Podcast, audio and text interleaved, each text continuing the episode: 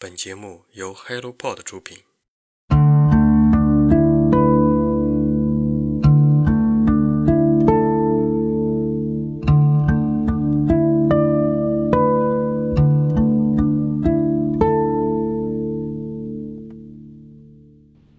大家好，我是香菇。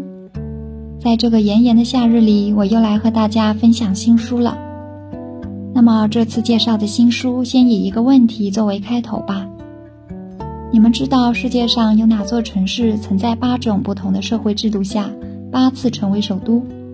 哪座城市经历过如此多的变革和危机，却依然屹立不倒吗？答案是柏林。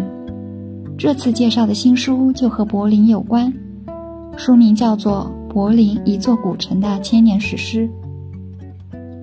本书在编写过程中得到了柏林城市博物馆的支持和帮助。书中展现在读者面前的精美插图，就来自馆中收藏和陈列的大量珍稀物品。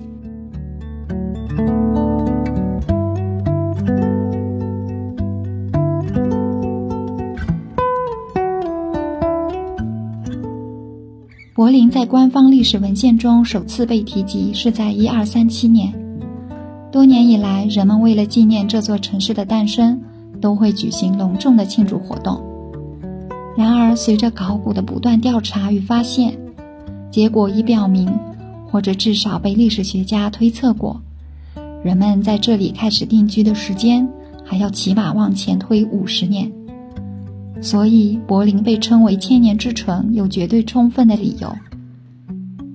本书作者从时间线上梳理出一条清晰完整的脉络，从一千多年前的历史开始，共划分为九个时期。九个时期中，柏林经历了八种社会制度，并八次成为首都，可以称得上是世界历史之都。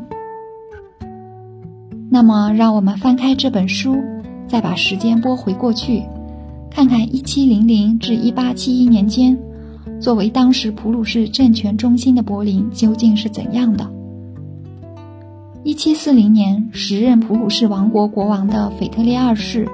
非常重视文化和教育建设，他主张艺术、政治和科学的统一。这种开放和崭新的治理理念，使城市的文化生活得到蓬勃发展。轻松和包容的氛围深深吸引着人们。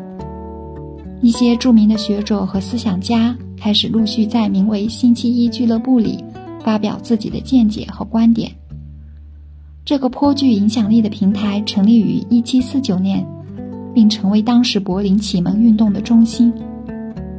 之后，腓特烈二世的侄子腓特烈威廉二世继承了统治。虽然他的统治时期通常被视为普鲁士王国的发展停滞时期，但在这一时期却诞生了一些举世闻名的古典主义建筑，比如说1791年建成的勃兰登堡门。腓特烈威廉二世治下泛滥的宫廷事务和反启蒙精神，让公众不满的情绪日益增长。那些具有启蒙思想的以及受过良好教育的学者和中产阶级的社会聚会，逐渐转向私人空间。沙龙这种社交形式流行起来。有趣的是，这些沙龙大多数由女性组织。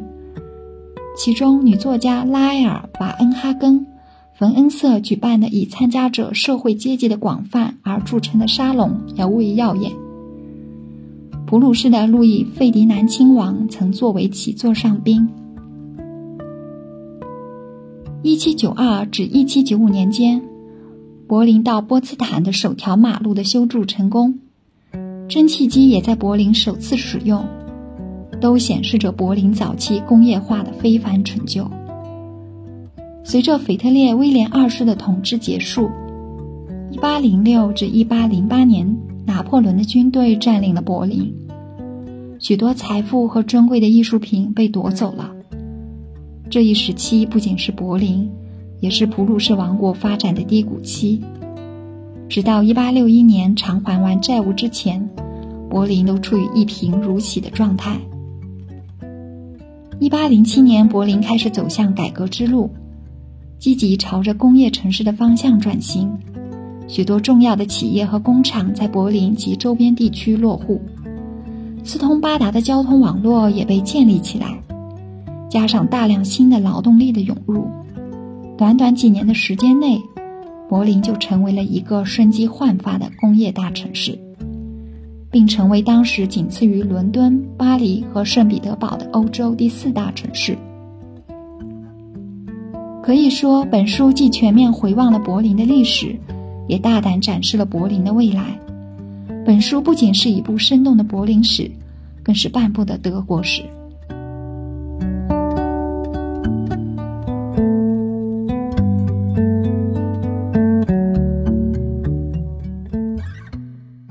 柏林这一座城市，尽管经历了无数次的变革和危机，还有无数次的机遇和挑战，但是它的新旧记忆始终在交替重叠。